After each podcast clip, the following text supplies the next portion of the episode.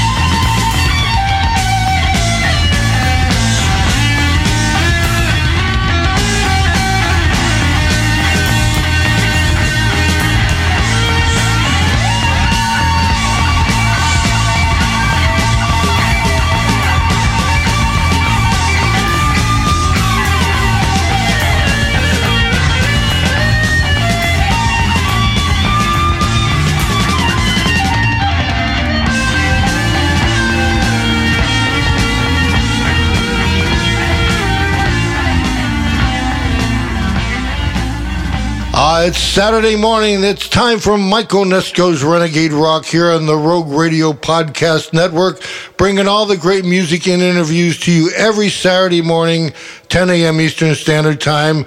We have Addie Lee up and running now. We have Stoney Curtis up and running. Our interview with Danny Coker is up and running. And today we have a very, very special guest, one of my idols, Mr. Frank Marino from Mahogany Rush. Frank, welcome to Renegade Rock. Well, thank you. Thank you for having me. Frank, I have to tell you, I, I I've been a giant fan of yours for a long time. I, I saw you at Winterland. It was Ruby Starr, Mahogany Rush, and Black Sabbath. I was like hooked. I was I very much remember that night. you, and he came out and introduced you as Rush. yeah. and, and you and you came out and said, "No, we're Mahogany Rush." And right. Yeah. But anyway, so Frank, you're such a great guitarist. What was who was the first guitar player that you ever saw that made you, you know, say, "This is what I want to do"? Well, it wasn't like that for me. Um, I, I, I never, I mean, the first guitarist as a guitarist, let's say, that made me think about, wow, that's really cool was Jimi Hendrix, obviously. But that wasn't the reason I was playing. I mean, I liked bands. Where I came from, I liked the music. And whether it was a guitarist that was doing it or the, I never compartmentalized it into the guitarist, the bass player, the drummer, blah, blah, blah. And I was a The music was first, right? yeah, I was a drummer myself. I was a, a budding young drummer that thought maybe one day I'd be a drummer. Really, that's that's pretty interesting. Yeah, but uh, guitar became the instrument that I played, and it was only after I played for a while that I started to look at bands guitarists, you know, as separate from from the rest of the band. Right, right, right. But uh, it was really Jimi Hendrix that uh, made me start looking at uh, looking at things that way. Yes. You know? Well, he, he he did that for a lot of us too. I'll tell you. But I mean, there were other. It turned out that all the bands I liked happened to have guitarists that you could say were influencing me. Um, you know, I liked Quicksilver Messenger Service, and uh, I liked the Allman Brothers, and I liked Santana. And th- at those days, that's the stuff that I was, you know, I was listening to. Now I, I like the Doors, and that's the completely different. wow, yeah. that's that's cool. There was no real heavy guitar in the Doors, but they had good songs. Yeah, they had great tracks, and uh, their guitarist was very unique, you know, with what he played. Yes, uh, he was. Robby Krieger. Yes, he was. And, um, you know, I always, I was always sort of influenced by that genre of music, that time. It was more like the overall picture uh, that I was. Uh, that was shaping my guitar. Plus, I liked jazz and I liked blues. I liked jazz because I was a drummer. God, you're a great you. You have so many great jazz licks. I when I'm listening to your stuff, I'm going, man, Frank, you should have put out a jazz record. Yeah, you know, I would have done that if I was a real jazzer, but I didn't want. To, I didn't want to, you know, put out a jazz record that's kind of like not exactly perfect jazz, Right, and then right, I'd have all the jazz people, jazz people saying, "What's he doing?" You know, like. What's he doing? Yeah, how dare he? How dare he? Yeah, and I had enough of how dare he with the with the whole Hendrix thing for years. Oh, that must that must have drove you crazy. I mean, to me, Yeah, it drove, it drove me it drove me mad. To me, you were like Trower. I mean, you guys got compared to Hendrix, but you you had your own sound. I mean, you were just we all were influenced by that guy, but it doesn't mean you know.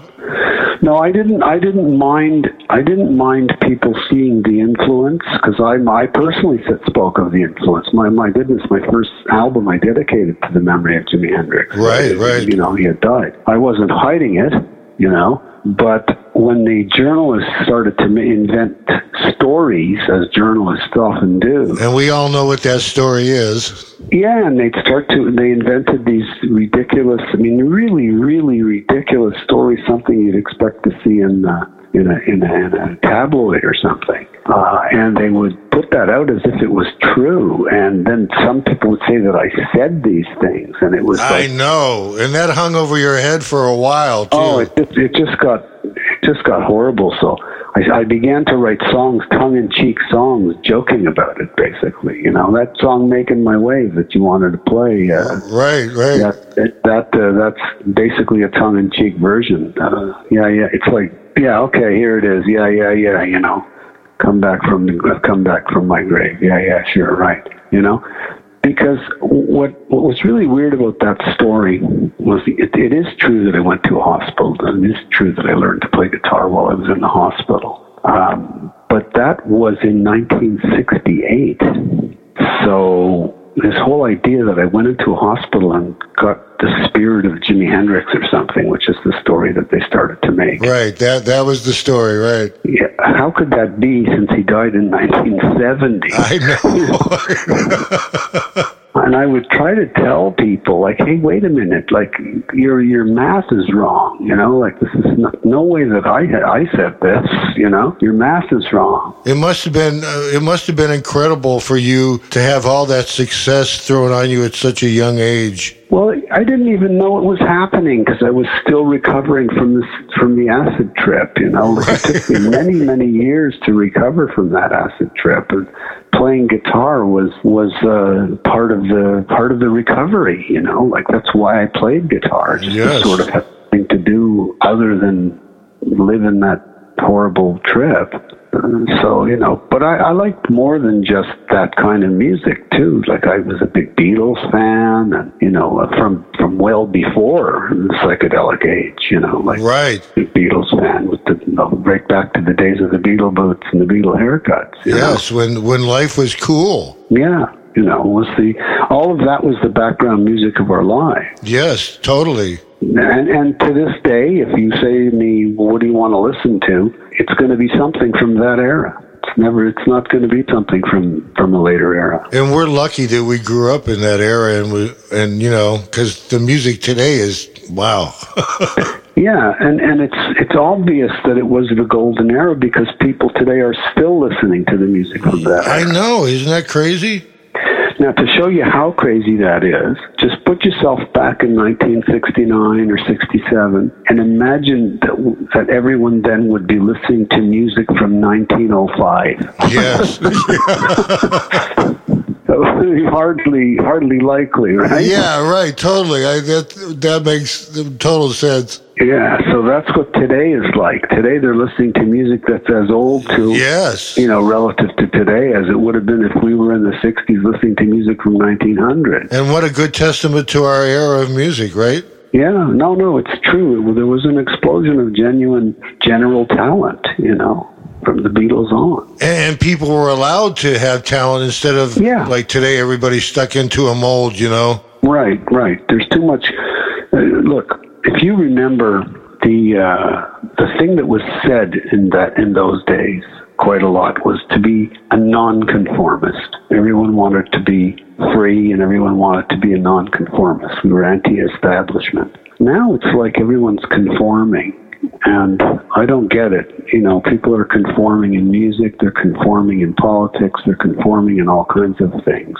Frank, what is your songwriting process? I mean, I with with me, I know it's always the music first and the lyrics Yeah, later. mine too. Same with you. Yeah, mine too. Always, always has been. Every every single every single song on every single album was written as an instrumental first. Wow. Even the melodies of what the vocals ended up being were done as an instrumental first. And then I had to sit there and figure out what words I had to say. Right. I've never been a lyric person. I've been listening. uh, You know, it's been stuck in my head for the last three days. Is "Strange Universe." What a great song that is. I mean, Right. that mel. It's had many iterations. Yeah. Oh, that melody line is just beautiful. It's just was originally was originally in D. Now we do it in E, but it was originally in drop D. wow. No one was doing drop D back then. No, as a matter of fact, uh, at some point I was drop C sharp, Wow, that's really crazy. but uh, that was originally in originally in drop D. So, so where did you get your first break? What was your first break? It's hard to say. It just sort of by osmosis. It just sort of things got a little bigger and a little bigger and a little bigger. It just happened quickly, but things just got a little bigger. You know, there wasn't one big moment. Where did where did you meet Jimmy and Paul? Oh, I met them. I had had like a number of drummers before and a number of bass players before Jimmy and Paul. I'd even been gigging with other guys before Jimmy and Paul. Wow. But it's just that Jimmy and Paul were the ones on the first album, so so people tend to think that they were the first uh, original musicians in Mahogany Rush, but they weren't. They weren't. Okay. Well, that's pretty Well, cool. Jimmy was Jimmy was closer to the beginning. Of, I hadn't had as many drummers, but I certainly had a lot of bass players before Paul, and and gigging bass players, not just in a basement, but doing out doing gigs. Wow. That's pretty cool. You know, this is Mike Onesko. You're listening to Renegade Rock on the Rogue Radio Podcast Network. We're talking to the great Frank Marino from Mahogany Rush. We're going to break away and play another song, another Mahogany Rush song, and then we'll be right back with Frank Marino.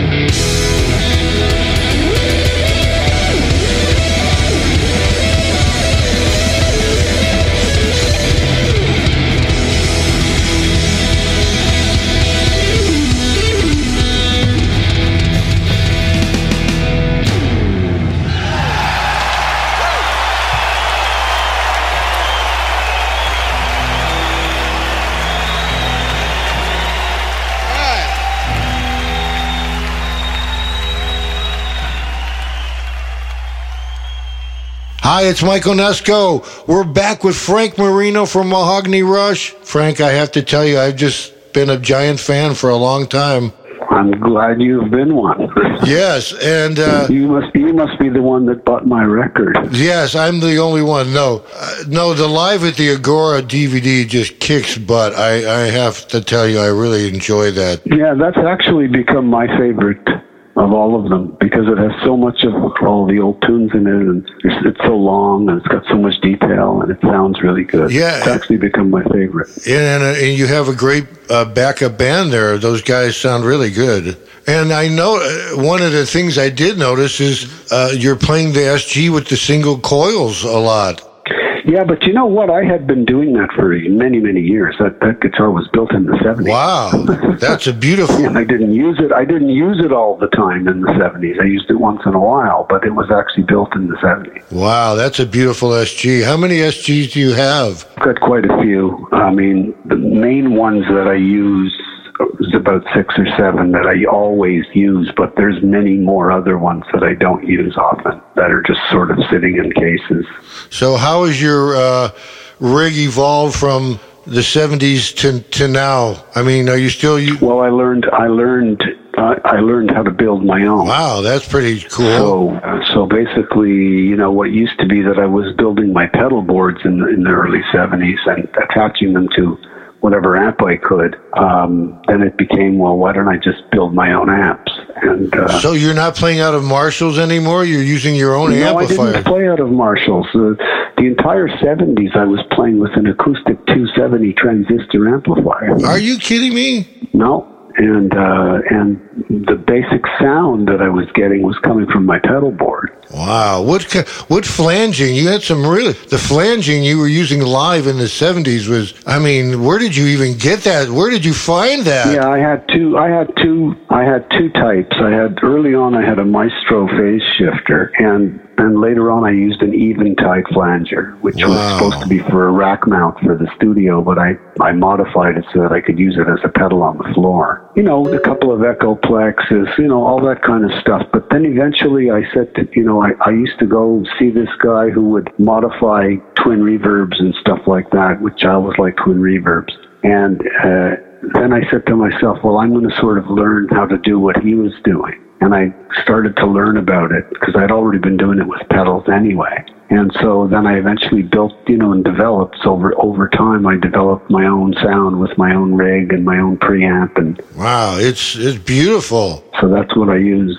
What you know, you might find interesting is what I'm about to do now. Is I'm about to put out three of my pedals that I built many years ago. Wow, good for you. Good for you. It might be nice if I if I rebuild them and reconstitute them and build them like you know like on a one by one order basis. People order them. They, right. They don't mind waiting. I'll build them. I'll sign them, and uh, and they'll get my sound. Are you kidding? Getting a hand built pedal from Frank Marino? I I don't think they would mind waiting. well, that's that's really going to happen. I mean, God willing, it's going to happen. You know, we're working on wow. it now. So there's, fantastic. There's three three different pedals that I'm going to put out there. The main three that I've used for pretty much everything. What what kind is, is what kind of road do you do you use a Univibe or a Rotovibe? No, no, I'm talking these these particular pedals are types of distortion. Oh, distortion pedals. Okay. One is a clean boost, and and it's just a clean boost. It just gives you a heck of a lot more level if you want to use it to drive your own amp into distortion. So that's one of the most natural ones. Right.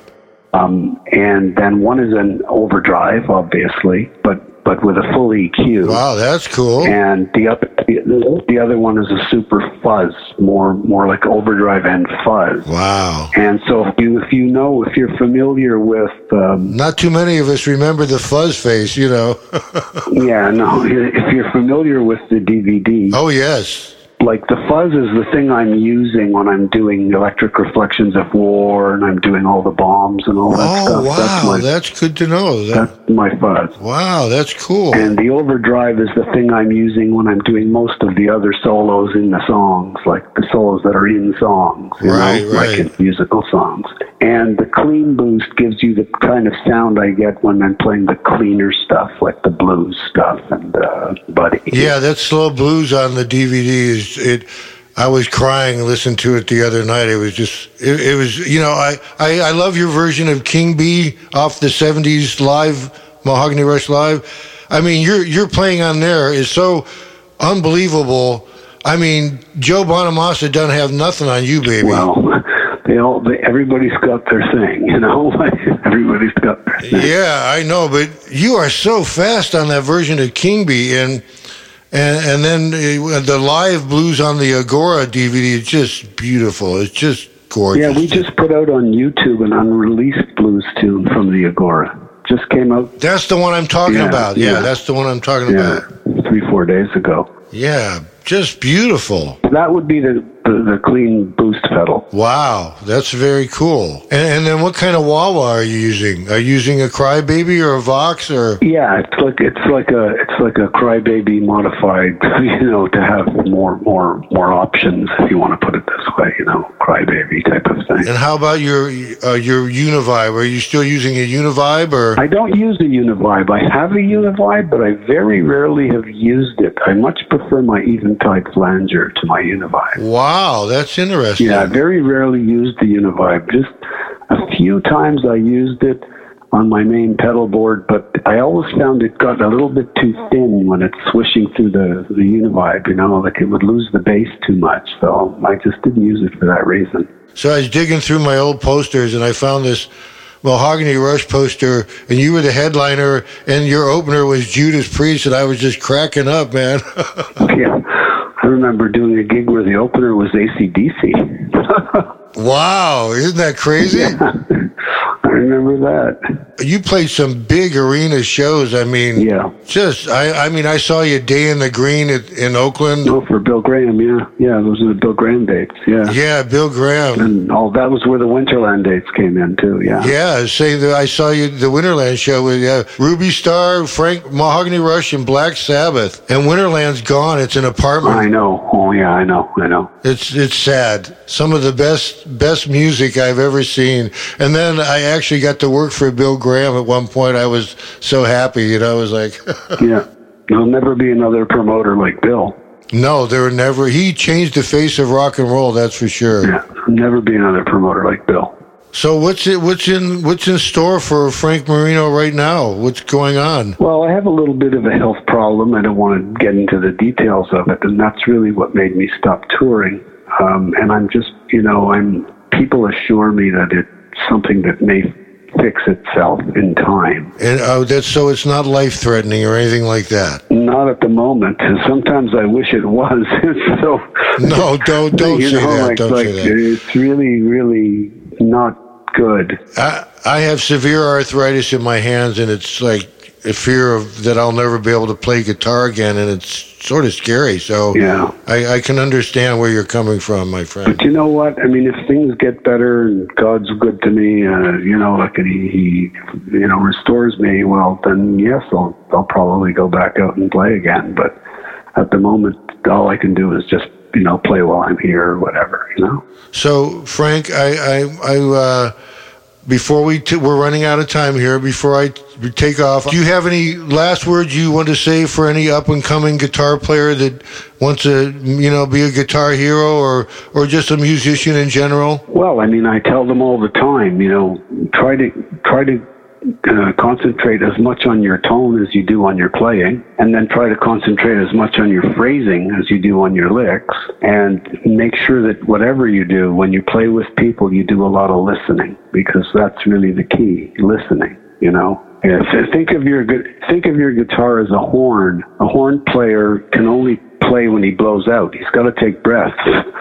So, so you know, play when you b- breathe out and take breaths, and then play when you breathe out, and you'll probably phrase it properly. What a great analogy. That's just very nice. Well, Frank Marino, thank you for coming on Renegade Rock. I mean, it's an honor and thrill for me to have you here, and um, hope to have you back soon. Well, thank you for having me, and anytime you want to talk, just give me a call, and we will.